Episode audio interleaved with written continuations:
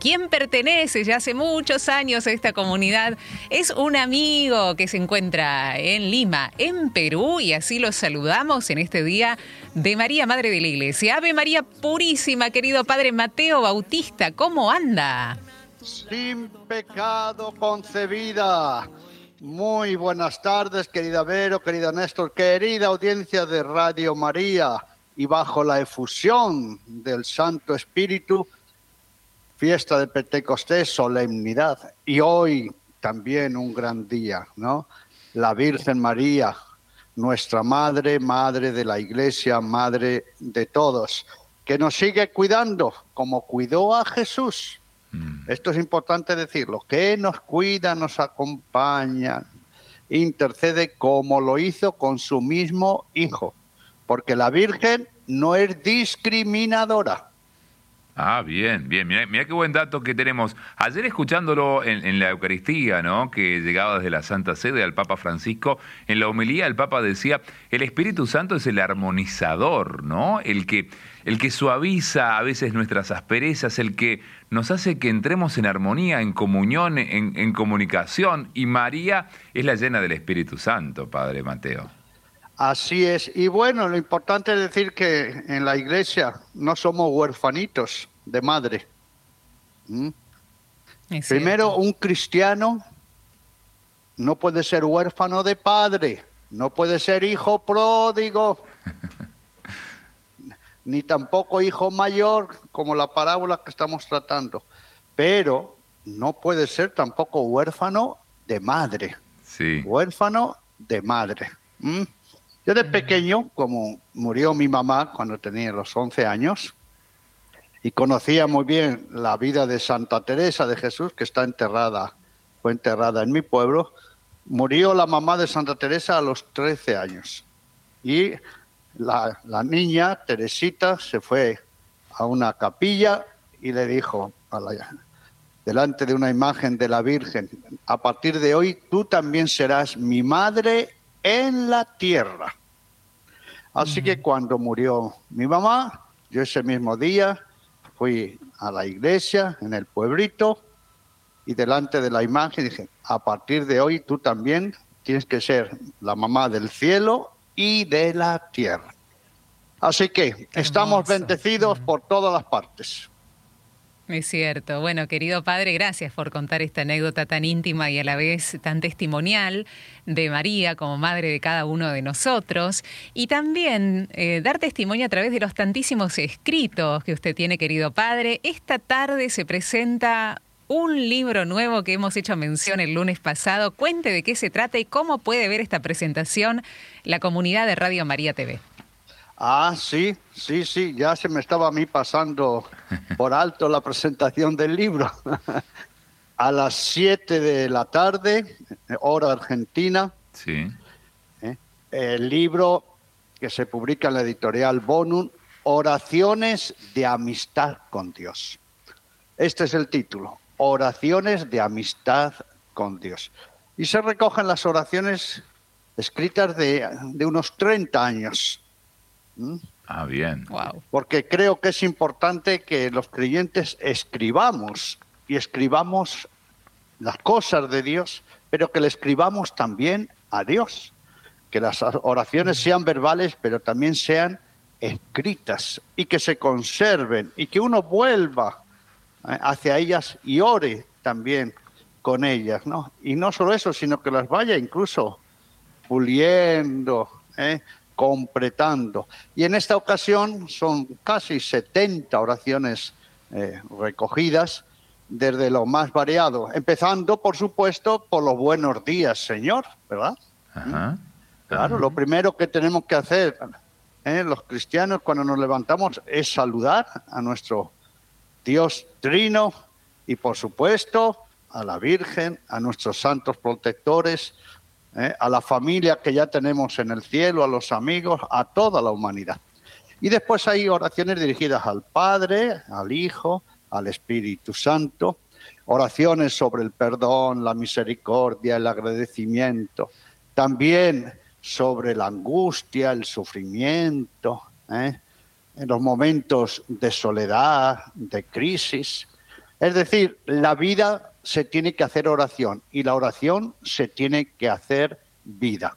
Y por cierto, un libro que va a ayudar también muy especialmente a las personas en la pastoral del duelo, porque tenemos recogidas varias.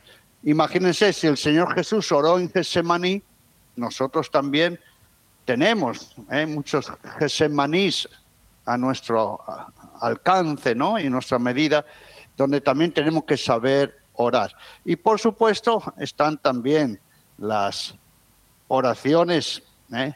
que, tienen que ver, insisto mucho, con ese mundo interior, también de miedo, de preocupaciones, de soledad y sobre todo también por la muerte de los seres queridos. Y por supuesto, claro, tenemos unas hermosas oraciones a la Virgen María, una que, que por cierto son unos piropos. Ah, si, si, a las mujeres hay que piropearlas, ¿no, querido Néstor? Sí. ¿eh? ¿Eh? Pues cuanto más yo a la mía y a María, solo a ellas. Ah, eso es un problemita que tienen los casados. Nosotros podemos piropear a todos, a todos.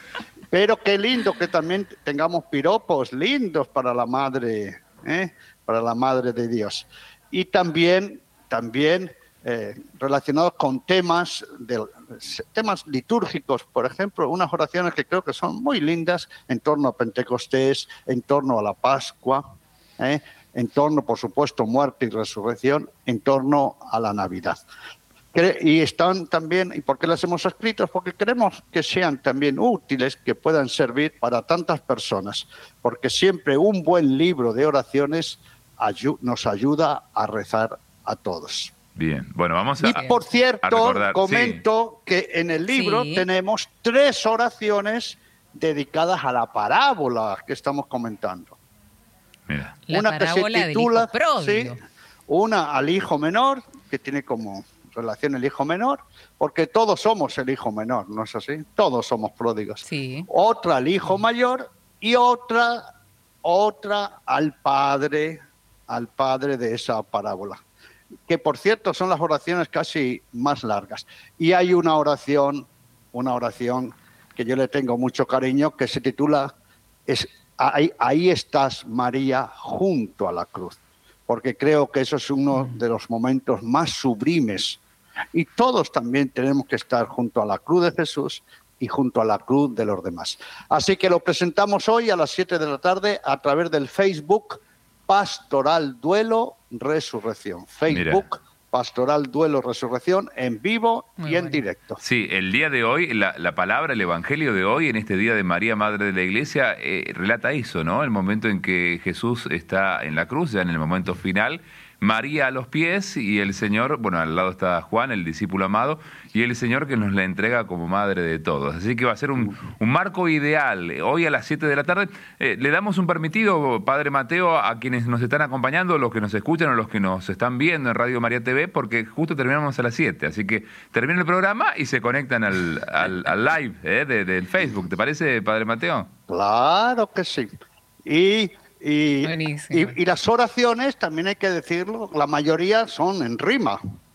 Ah, bien, en rima. claro. Ah, sí, sí, la, mayoría. Y de entre ellas tenemos seis sonetos, por ejemplo. Seis sonetos como al estilo clásico, ¿no? Que, porque creo que hay que cuidar el fondo y también la forma, ¿no? Claro que sí. Hermoso, hermosa propuesta, no se lo pierdan, ¿eh? Pastoral Duelo Resurrección en Facebook Live. ¿eh? Así lo pueden ver en vivo y en directo la presentación de este hermoso libro. Después vamos a ir repitiendo la editorial y el nombre, ¿eh? así lo pueden anotar. Pero, pero, pero, nos sigue convocando esta parábola del hijo pródigo, querido padre. Hablamos del hijo menor ya, hablamos del hijo mayor. Y ahora es el turno del padre en este tercer personaje que aparece. Claro, porque recuerden que dijimos que la parábola se rige por la regla de tres. Tres. Tres. Sí, tres, ¿Eh? tres, tres, sí. En, la introducción de la parábola nos encontramos ya con tres grupos humanos. Jesús, uno. segundo, los pecadores y recaudadores de impuestos que se acercan donde Jesús. Jesús los recibe, hasta come con ellos. Recordemos que eran alejados de la ley de Moisés, impuros, pecadores públicos. Y un tercer grupo que eran los fariseos y doctores de la ley que se creían puros, implacables y que le critican a Jesús diciendo, Jesús, eso que tú dices de Dios no es así. Dios no actúa como tú dices.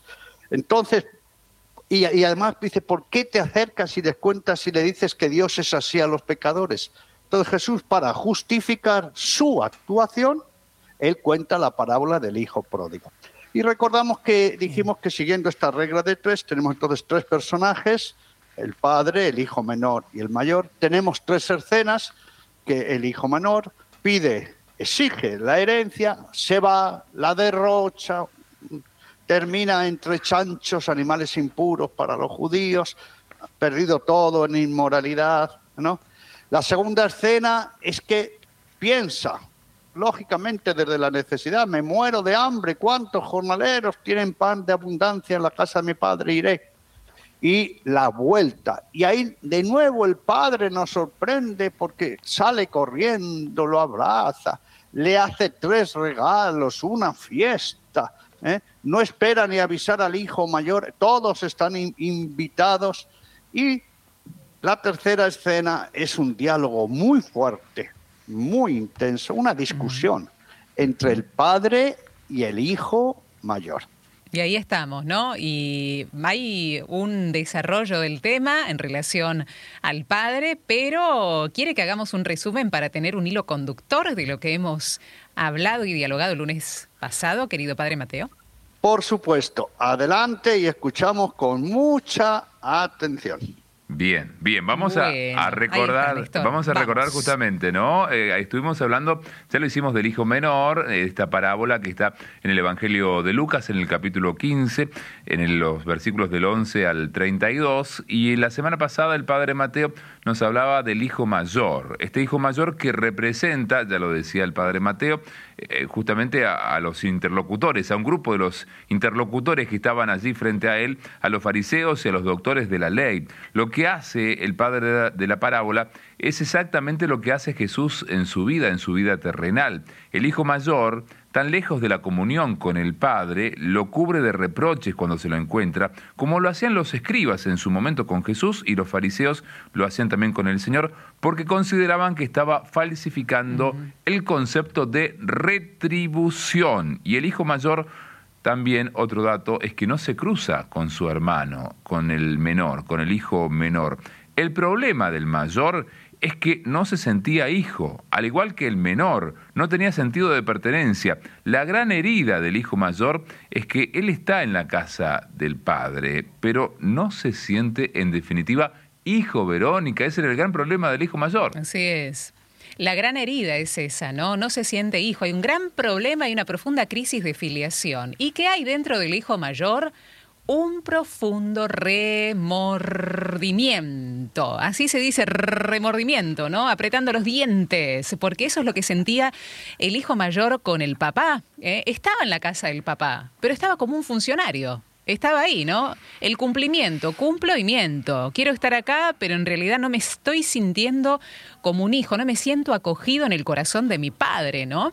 Porque cuando sucede la fiesta del eh, hijo menor, o en realidad, vamos a aclarar, la fiesta del padre, no es la fiesta del hijo menor como lo aprendimos el lunes pasado, es la fiesta del padre, porque el padre se ha reivindicado, el padre, ¿no? Volvió en sí cuando el hijo menor apareció en la casa y entra ¿no? a la fiesta, y eso quiere decir que entra también en el corazón del padre.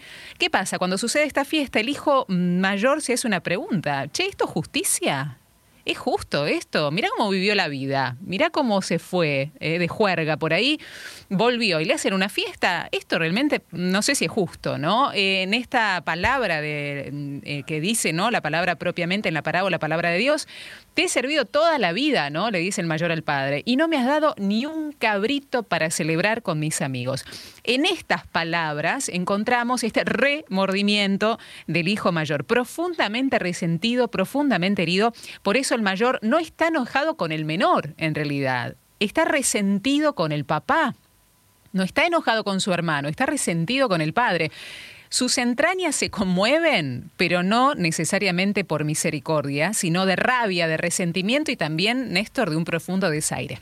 Sí, es un duro de corazón, ¿eh? como la película Duro de Matar, este es duro de corazón de verdad. ¿eh? El hijo mayor nunca ha transgredido una orden, eso sí, juega a su favor. Y esto se expresa con un espíritu fariseo y legalista, eso le juega en contra, evidentemente. Y él representa, el mayor, la rectitud vivida con fastidio, una rectitud que no tiene un, un tierno amor, que no goza, que no es feliz, que no es alegre, se muestra intachable. Es impecable. Piensa que nadie le puede reprochar nada. ¿Cómo? A mí. ¿eh? Nunca me, diste un, cordero, nada. ¿eh? A este hijo mayor, a este primogénito, hay que reconocerle que tiene muchas cualidades, pero desgraciadamente está metido en el orden, en la observancia legal, en el mérito, y necesita seguridad y se siente firme en el cumplimiento sin tacha. ¿eh? Es, es, inmaculado su cumplimiento, bajo un reglamento de vida que no admite eh, un atisbo de pura y gratuita compasión. Este es el problema que tiene el hijo mayor, en definitiva, unos cuantos problemas que tiene el hijo mayor. Claro, estos cuantos problemas se resumen en que no se siente hijo, es decir, hay una profundísima crisis de filiación. No se ha dado cuenta todavía lo que significa ser hijo. Eso agranda una herida muy profunda. Aparece el resentimiento, aparece después, bueno, obviamente, ¿no? Puede aparecer la envidia hacia el hijo menor y aparecen muchas cosas, pero más en relación con el padre que con el hermano, como decíamos, un resentimiento profundo y el trabajo que tiene que hacer es justamente, ¿no? La conversión para volver a ser hijo. ¿Qué hace, qué no hace el hijo mayor? Eso no lo sabemos, porque sabemos el final del hijo menor, que volvió arrepentido y se terminó convirtiendo, ¿no? El mismo proceso deberá ser el hijo mayor, que también, querido Padre Mateo, como hemos dicho, tanto del hijo menor, somos y podemos ser cada uno de nosotros. Así es, solemos confesarnos de actuar como el hijo menor, pero qué poco nos confesamos de los pecados del hijo mayor, que son gravísimos, de, un corazón pétreo, sin misericordia. Para él, el hermano estaba muerto. Sí. Muerto en vida. Imagínense ese aspecto ya. Pero es bueno decir también que el, la primera y la segunda escena, donde está el padre con el hijo menor, el pródigo, nos recuerda cuál es la conversión cristiana. ¿Mm? Siguiendo también la regla de tres, es volver como hijo a la casa del padre. Mm. El muchacho menor se fue. Se fue a hacer su vida, ¿eh? se perdió, se perdió. Volvió por hambre, no volvió por amor, no volvió por amor a su padre, ni a su madre, ni a su hermano, no le importaba nadie. Era su vida. Es un auténtico egoísmo, su vida. Mm. En realidad utilizó, utilizó a todos, ¿no? Bueno, pero volvió. Lo importante es que volvió. Por hambre, pero volvió. Porque se podía haber perdido todavía más. Pero hay, en la parábola una voz de atracción. ¿Y esa voz de atracción cuál es? La voz del Padre, el hogar, la casa. Porque un padre y una madre lo son siempre. Y cuando vuelve, ¿eh? el padre lo escucha, pero no conversa con él. se organiza una fiesta el padre se organiza una fiesta donde invita a todos, absolutamente quiere que todos entren, quiere rehabilitar al hijo, quieren que todos lo vean como hijo y que el muchacho ¿eh? diga, aquí tengo un padre que quiere lo mejor para mí y que quiere seguir siendo padre. Y dijimos, ¿y por qué sabemos que este muchacho egoístón, que solo pensaba en él, tuvo un cambio? ¿Por qué? Porque él quería ser asalariado, que le diesen un sueldito para vivir, no le importaba nada más. Pero cuando vio las actitudes del padre, dijo, no, no, no, yo tengo que cambiar de mentalidad, de espíritu. Mi gran pecado es que no me siento hijo. ¿Y por qué sabemos que terminó convertido? Porque entró en la fiesta. Claro. Entró en la fiesta. Por eso ya sabemos, gracias a ese hecho, que la conversión es volver como hijo al Padre. Segundo, estar en la casa del Padre con pertenencia, como hijo amoroso. Y tercero, ocuparse como hijo laborioso de las cosas del Padre. Bueno, y damos la vueltita al hijo, al hijo mayor y decíamos en el intervalo entre uno y el otro, y el padre, el padre no estaba también perdido, el padre no estaba también sufriendo, el pobre padre no estaba roto, pues claro, desde el momento que un hijo se va, porque en realidad no era un hijo perdido el menor, era un hijo que se le había perdido. Y un hijo perdido es un padre perdido. El padre estaba perdido, estaba, insisto, en sufrimiento. Por eso esa alegría de que recupera el hijo y se recupera él como padre. Porque fallar como padre es una herida terrible. Muy bien, y ahora viene el hijo mayor. Claro. ¿Y qué resulta que es el hijo mayor? y nos preguntamos, ¿el hijo mayor se fue de casa o no se fue de casa? No, no, no, estaba, estaba ahí, trabajaba, de hecho ya, ya estaba usufructuando, ya, estaba ahí palpitando, poseyendo eso, es, esa herencia también.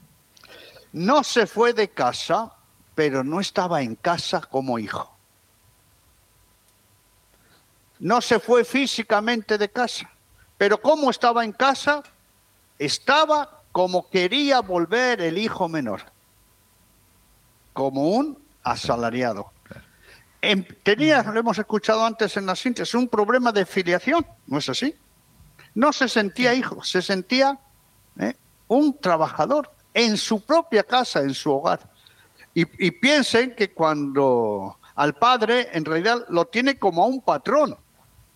Nunca me has dado ni un cabrito para celebrar con mis amigos. Ojo, que no dice un cabrito para celebrar juntos, en casa, con la familia. No, no, él quiere celebrar con los de fuera.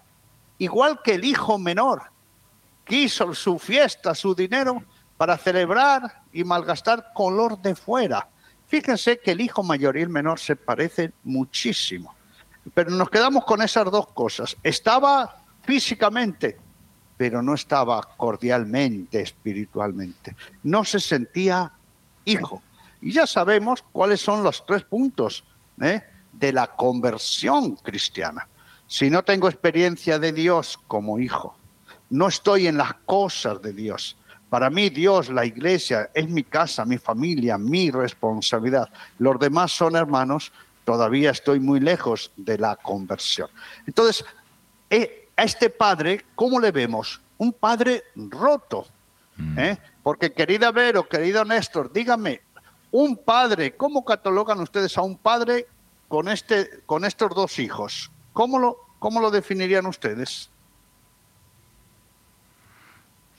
Y um, el padre estaba roto, estaba quebrado, estaba diezmado, estaba eh, con él, en el alma con los hijos, es decir, creo que no tenía en sí su, su propio espíritu, sobre todo el de alegría, ¿no? Porque le faltaba una parte.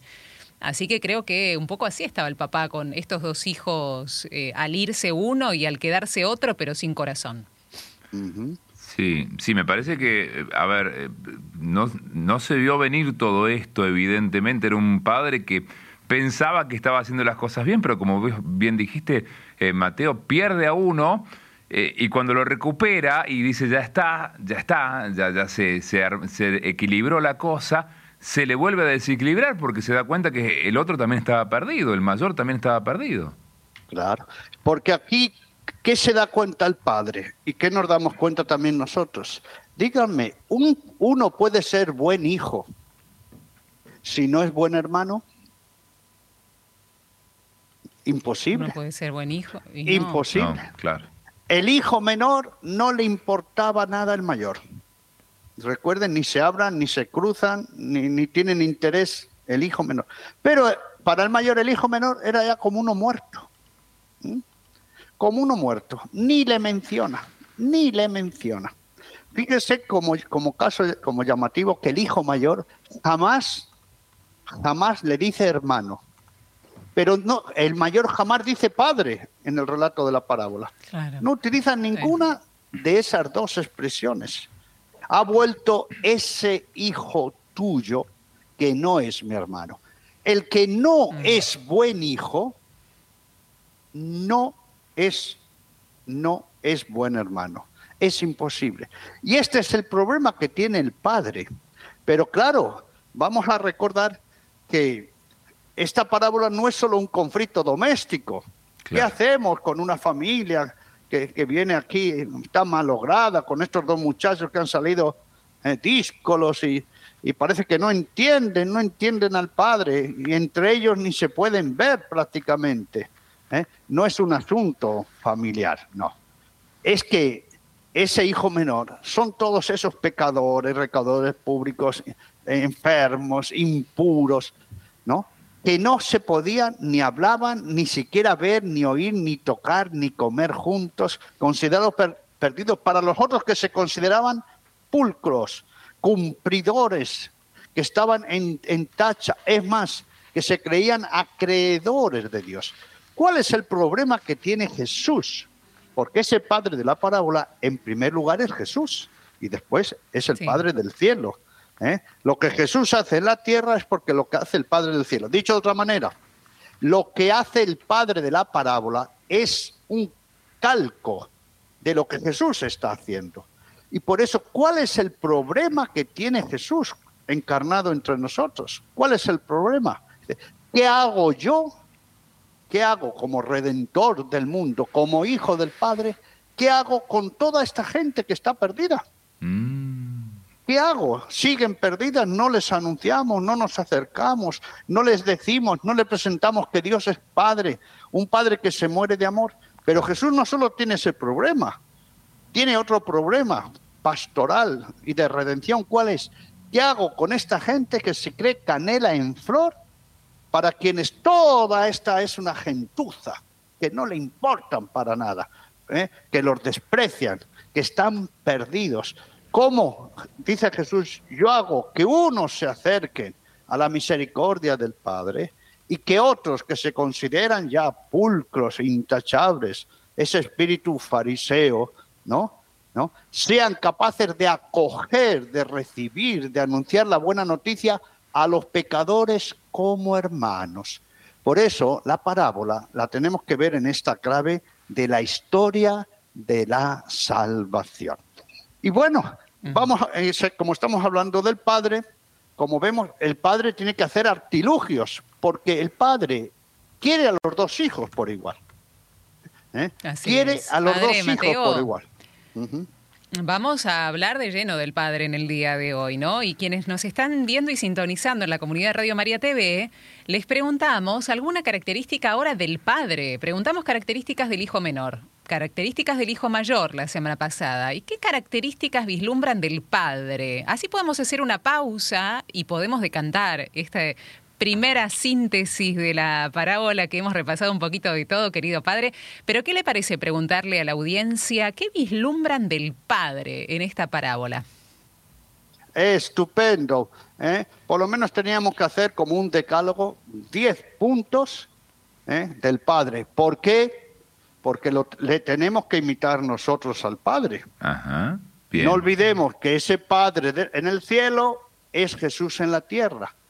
Y nosotros como cristianos, cristianos de Cristo, tenemos que parecernos cada vez más a Cristo. Bueno, yo ya tengo reservada una, una del Padre que para mí es un encanto, pero después de la pausa. Bien, y le podemos, acá hay ayudita, ¿no? Porque estamos en el tiempo del Espíritu Santo en Pentecostés. Le podemos pedir ayudita al Espíritu, que conoce al Padre y al Hijo, ¿no? Por ejemplo, la Santísima Trinidad. Vamos a la música, en la tarde de la Cortando Distancias, y ya seguimos dialogando con el Padre Mateo Bautista.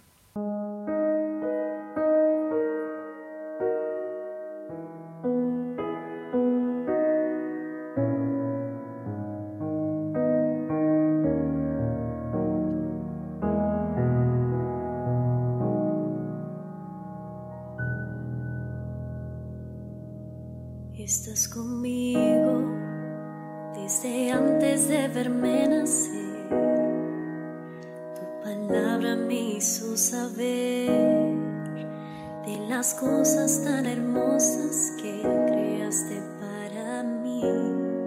Es asombroso que en tus planes me encontrara yo, alcanzando tus propósitos. En mi vida puedo a diario ver que marcas el camino. Estás conmigo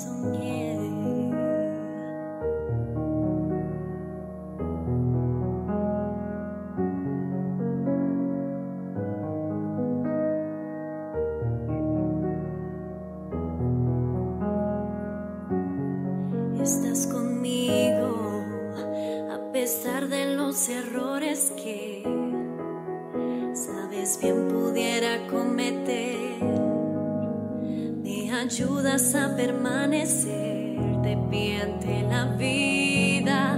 Estás conmigo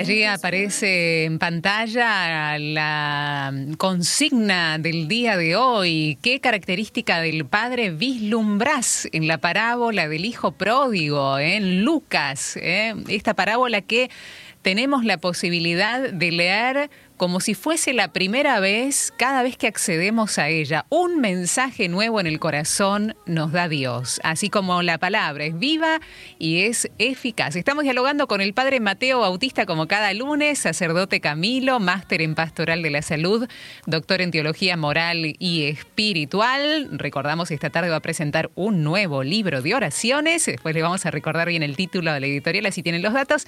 Querido padre, hay muchas características de este padre, ¿no? Por eso a veces se les dice, padre, la parábola del padre misericordioso, compasivo, ¿no? Como primeras características de este papá que es anormal, decíamos, ¿no? No es un padre normal.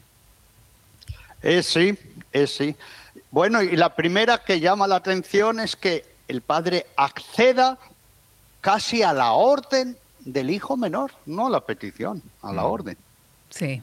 Dame, Sí. dame. Dame la herencia. Oiga, es que ese hijo pequeño es que es muy, muy desgraciado, es muy atrevido. Ya lo muy dicho, sí, sí, claro. Oh, Dame la parte de la herencia que me corresponde, que me quiero ir de casa. Ahí ya decimos, oiga, este padre, pero ¿qué le pasa? No está. ¿Quién es? ¿Quién, ¿A quién es? ¿Quién representa? ¿Eh?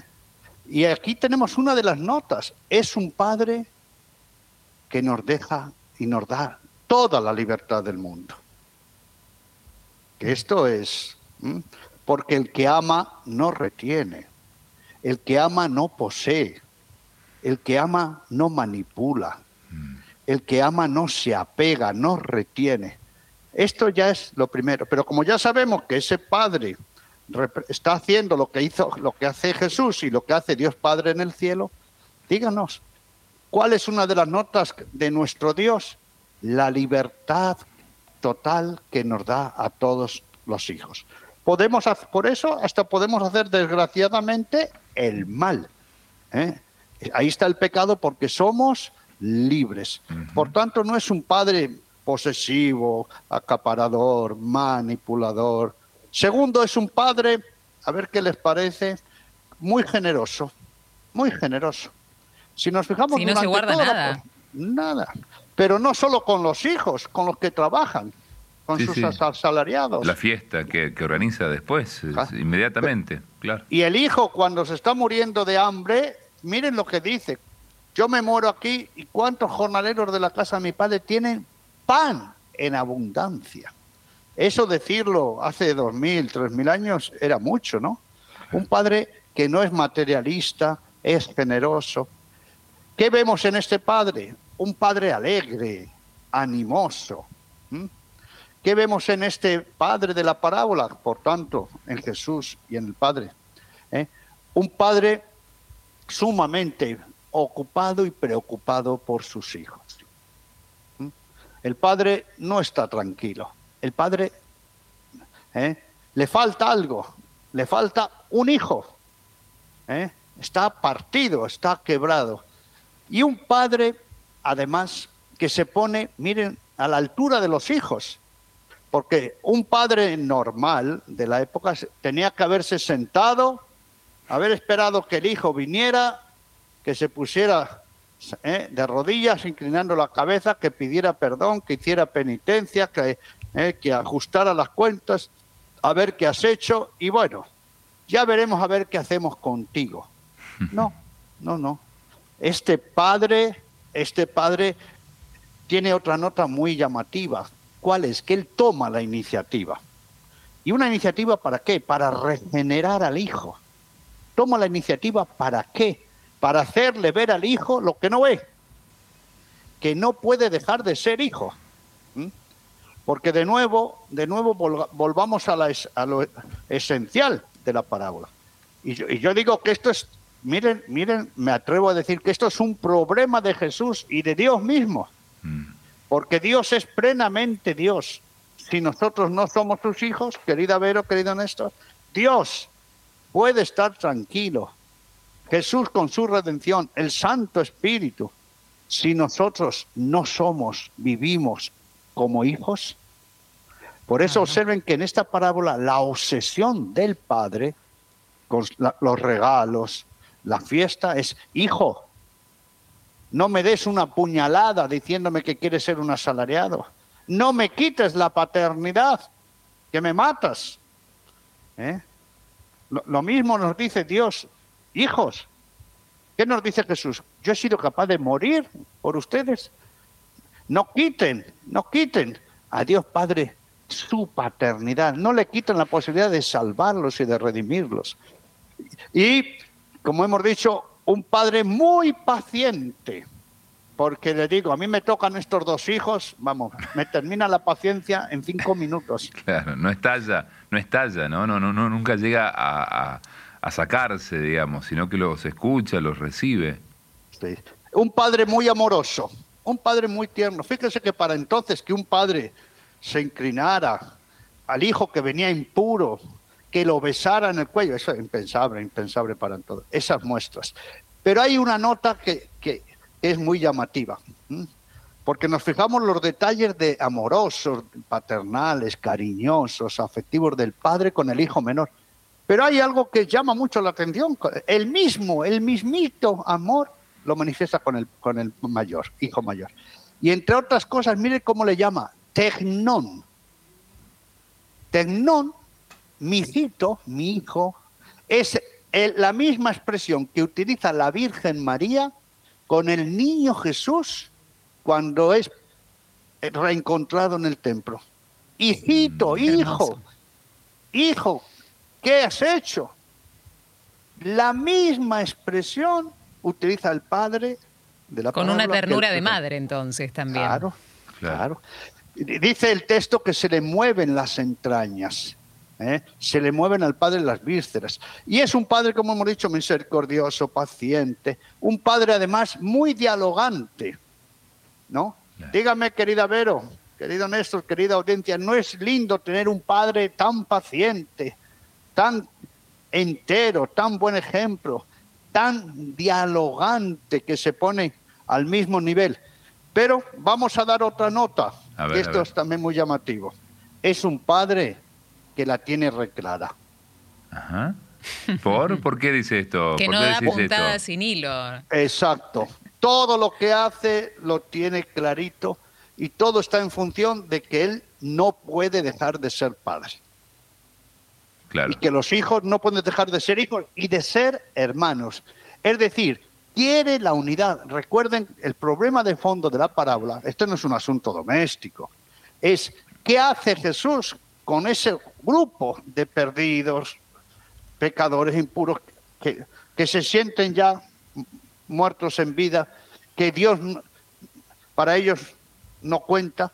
Y por otro lado, ¿qué hace con los considerados buenos, piadosos, puros, que no quieren ver a los otros como hermanos? Ese es el, el problema de fondo. Y finalmente, insisto, esta paciencia dialogante. Porque el padre quiere hacer hijo al menor, pero su problema más complicado es con el mayor. Porque en el mayor tiene que haber una conversión. El hijo mayor estaba, recuerden, en casa, no se había ido físicamente, pero estaba en casa como un asalariado. Claro. ¿eh? Había estaba perdido, en casa, sin, sin había perdido la afiliación, ya no se sentía hijo, no Claro, se sentía hermano. claro. No se sentía hijo, era como un patrón y eso que ya tenía todo, todo, todo, el mismo problema que del hijo menor, lo tenía el mayor. Pero el mayor era más complicado porque como estaba en casa, era laborioso y además ¿eh? muy paciente. ¿Por qué? Porque miren cómo tiene que eh, aguantar las groserías del menor, pero cómo tiene que aguantar también los improperios del mayor. ¿Eh? Pero además tiene que escuchar lo que no es verdad. Dice, nunca me ha dado un cabrito. Hombre, si ya le repartió la herencia, todo, absolutamente todo, ¿no? Y finalmente, ¿qué, qué es lo, lo que yo veo también en este padre? En este padre, ¿no? Que él quiere que, sobre todo, que los dos muchachos se vean como hermanos. Él quiere esta, esta unidad familiar. ¿Qué es lo que quiere Jesús entre los pecadores y los que se consideraban impuros? Y le está invitando a la conversión. Eh, querida Vero, querida Néstor, ¿saben cuál sería la, la manera de hacer saltar en chispas a este hijo mayor en el diálogo con el padre? Mm, Al mayor, Si el- no sé, ¿cuál, ¿cómo que el sería? padre hubiese dicho, hijo mayor, si tú te hubieses ido, yo hubiese hecho lo mismo contigo. Uh, Ah, claro. ah, ¿Se ahí está ya. imaginan? Eh, mecha ¿Se corta, el digamos. tole tole. Claro. mm, porque el hijo mayor le pasa la factura al padre, ¿sí? ¿Eh? Y además, y además el hijo, el hijo mayor, mayor, eh, la verdad que fue muy respetuoso con el padre, porque tenía que haber dicho, mi, mi padre está roto, mi padre estaba en el fondo muerto en vida. ¿Mm? Díganme, ¿quién, ¿quién no tiene la experiencia directa o indirecta cuando muere un hijo en casa? Mm. ¿Cómo, cómo los otros hijos ven a los padres? Rotos. En su vulnerabilidad. Claro. ¿eh? Este hijo, como no se sentía hijo, no tenía un deber, creía que no tenía un deber, que era ayudar al padre a ser padre. ¿eh? En el fondo, mire que el padre, el padre sale a buscar al hijo menor para que entre en casa. Sí. ¿eh? Le ruega en el fondo al menor para que Sí. entre a la fiesta. pero sale de la casa para rogarle al mayor que entre en la fiesta. ¿Eh? Sale, fíjate, un padre de entonces que, que rogara al hijo impensable para decir, hijo, sé hijo, hijo, sé hermano, pero también para decirle, hijo, ayúdame a mí a ser padre de los dos. ¿no? Mm. y por sí. eso eh, aquí hay algo también muy curioso. Fíjese cuántas notas de este Padre que es Jesús y es el Padre del cielo. Claro. ¿Mm? Claro, ¿Eh? hay que Y comprender y- esto, como, y como diciendo, padre, en, en términos espirituales, no en términos pastorales, no, no en términos domésticos, no de una familia, porque podemos decir, esto está pasando en mi familia o pasó en tal familia, sino hay que comprender en relación a Dios. Claro, claro. Y por eso es una invitación a la conversión, tanto al menor como al mayor, una conversión tanto a los pecadores, recaudadores, ¿no es así? ¿Eh? Pero claro, era una invitación a la conversión, ¿cómo? Abriéndoles el corazón, la misericordia. Y una conversión a quién? A los fariseos, doctores de la ley, porque seamos sinceros, ¿Quiénes escuchando al Señor Jesús terminaron convirtiéndose? ¿Quiénes creen ustedes que terminaron convirtiéndose? Los pecadores, las pecadoras, los alejados, los, los recaudadores de impuestos o los que se consideraban piadosos, cumplidores, que iban al templo, ¿eh? que, que daban el diezmo. ¿Creen que quién, quién se convirtió con el mensaje y la muerte del Señor Jesús? Los El que primeros. se mira el pupo y el que se ensimisma y se encierra nunca se va a convertir.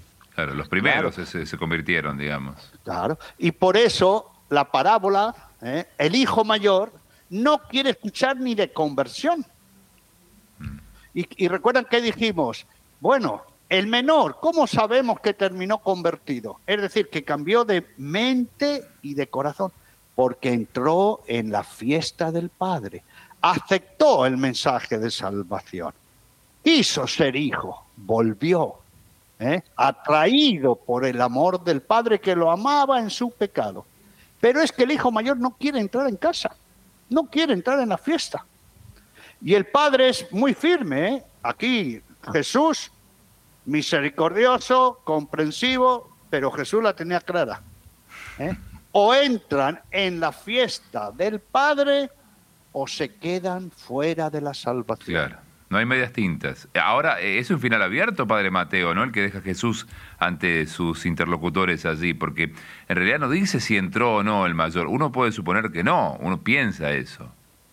Ahí está la cuestión, que siguiendo la regla de tres, como tenemos tres niveles en la parábola. Uno, ¿cuál es el primer nivel? El contexto, la situación vital. Ya sabemos lo conflictivo que era entre los pecadores, ¿no? Segundo nivel es el nivel literario, es la historia, el cuento, ¿verdad? La historia. Pero hay un tercer nivel que es precisamente el nivel que acabamos de escuchar, Néstor, de la historia de la salvación. Por eso la parábola, iba a decir Jesús, muy zorro, muy zorrillo el Señor Jesús, para, ¿eh?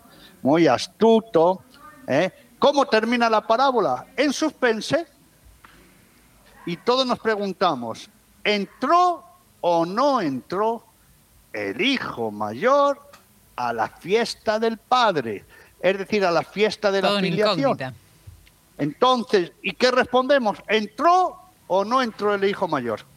Mm, Bueno, pues la cuestión hay que responderla, pero responderla no desde el segundo nivel, que es el relato, claro. sino desde el tercer nivel de la historia de la salvación. De cada y la uno. historia de la salvación, claro, hay Ca- quienes estamos Claro, nosotros. nosotros, y por eso nos, en la parábola nos pregunta, ¿y ustedes son como el hijo menor?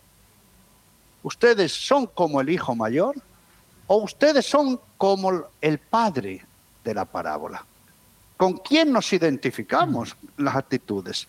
Y si, claro, somos como el hermano mayor, es decir, como los fariseos, doctores de la ley, los pulcros, ¿eh? ¿Eh? los que no necesitaban nada, ni a Dios, miren lo que le digo, porque Dios es su deudor. Nunca me has dado un cabrito, nunca me has dado, y yo te he obedecido siempre. Entonces, entró el hijo mayor en la parábola, la pregunta en realidad es, Y nosotros, si somos el, hijo mayor, si tenemos las mismas actitudes que el hijo mayor, nos vamos a convertir a ser hijos. Vamos a entrar en la fiesta de la alegría y de la misericordia del Padre y acercarnos a todos como hermanos. Esa es la gran cuestión.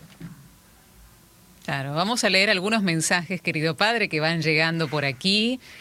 Eh, padre, dice María del Carmen, usted está contando la historia de mis hijos. Eh, ellos no tienen idea cómo se sufre como padre y como madre, ¿no? Una historia que no la cuenta, pero nos imaginamos que debe ser de un profundo sufrimiento y agradecemos a María del Carmen por este mensaje. Sí, y también se suma Viviana, dice, el padre de la parábola que nos está compartiendo el padre Mateo es demasiado bueno con todos, ¿eh? con justos y con pecadores, es lo que acerca Viviana, pero hay más mensajes. Lucía hace una pregunta. ¿Será que el padre tenía más preferencia por uno de ellos como sucede a veces en la vida normal? Pero no estamos hablando de alguien normal, querido padre, ¿no? Porque este mensaje que lleva desde Villa María habla de un padre preferencial por uno o por otro. ¿Es la pregunta? Bueno, yo creo que si un padre o una madre tiene preferencia por un hijo más que por otro, no es un padre o una madre normal. Mm, qué respuesta esa, ¿eh? Bueno, hay, hay más mensajes Qué por ahí. ¿eh? ¿Por qué? A ver. Porque deja de ser padre y madre. Claro. El padre de la parábola quiere por igual a los dos, porque a los dos los ve perdidos.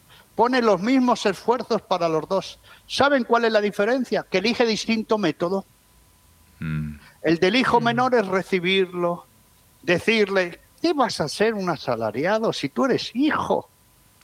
¿No? Tú eres hijo. Entra en la casa de tu padre.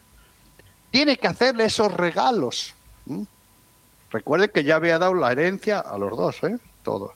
Y al hijo mayor tiene que emplear otro método. Pero fíjese cómo dialoga con el mayor, con qué serenidad, diciéndole, hijo, todo es tuyo. Pero teníamos que aceptarlo porque teníamos que recuperar. ¿eh? Le, le dice tecnón, mi hijito del alma. El padre, el padre como Jesús, no tiene preferencia por uno o por otro, ve la necesidad.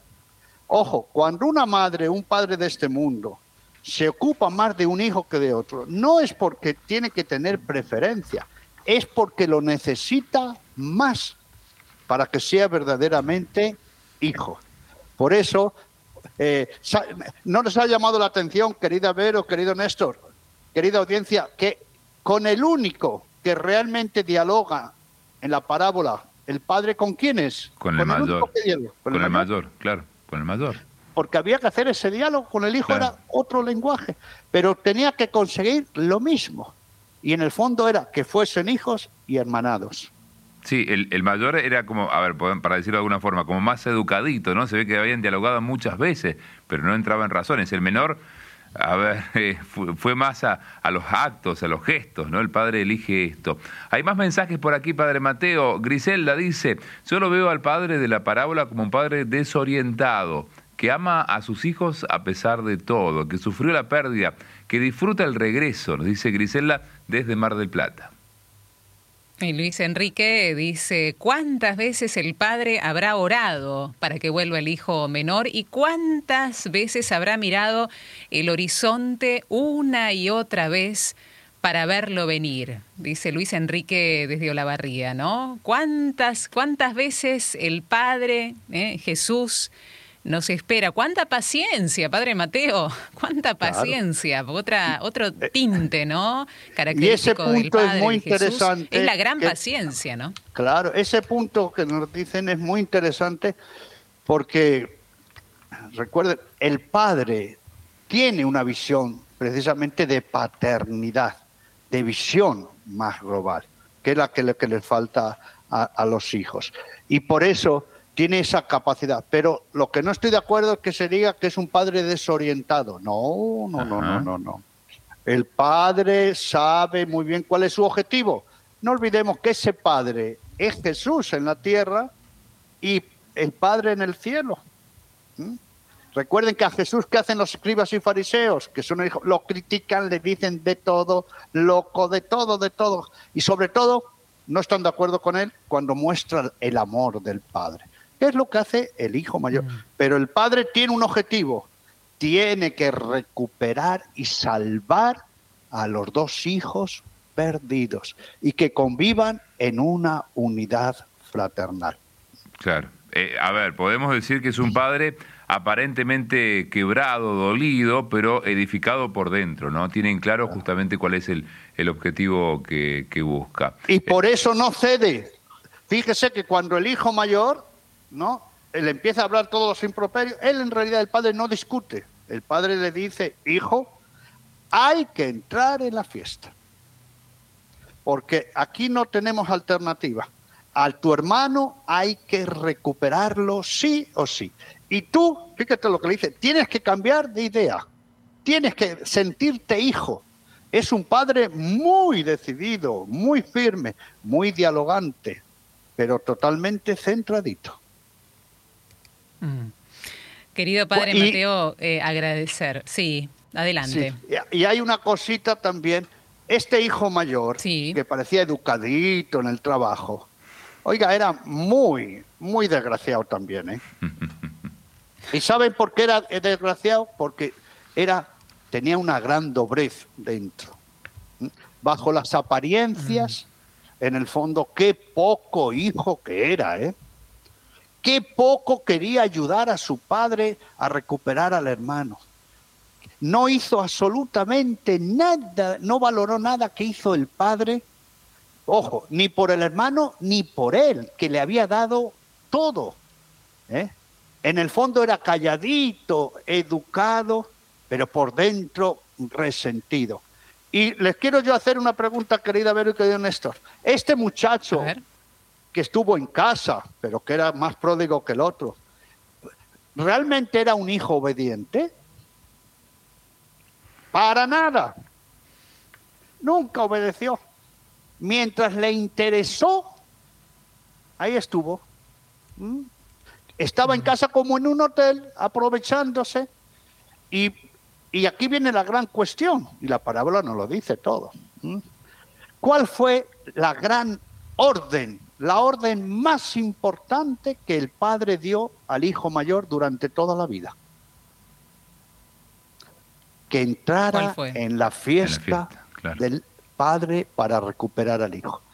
Al padre, de todo lo que le había mandado y ordenado, la- el, prim- el mandato más importante, el que no se podía desobedecer, lo demás era que no podíamos dejar perdido al hermano. ¿Y le obedeció? No. Mm. Muy educadito, muchas formas, pero el gran pecado de un cristiano es no sentirse hijo. Y queridas amigas y amigos, lo dijimos en el programa anterior, cuando no nos sentimos hijos, porque no hemos hecho experiencia, no hemos sido sentidos redimidos por Cristo, no me veo como templo del Espíritu Santo. Imagínense, yo soy anfitrión del Espíritu Santo. Si no nos vemos como hijos, cuando venga la adversidad, nos vamos a sentir probados, castigados o abandonados. Y así fue como se sintió el hijo mayor que necesitaba una auténtica conversión. Ay Señor, si nosotros somos el hijo mayor, lo que nos espera para convertirnos. Muy bien, y Dios mediante, el próximo lunes vamos a hacer un, pro- un programa de mucha altura, Ah, pero con un personaje muy bajito. Bajito. Se viene un bajito. ¿eh? Atentos los bajitos. Se viene un sicómoro. Ah, bien, eh, con él. Bueno, nos vamos preparando, Padre Mateo. Tenés hora y media entonces para eh, ahora descansar un poquito y te preparás para este, esta linda presentación del libro aquí en Argentina. Te mandamos un abrazo bien grande y buena semana para vos. Igualmente, adiós, mi bendición.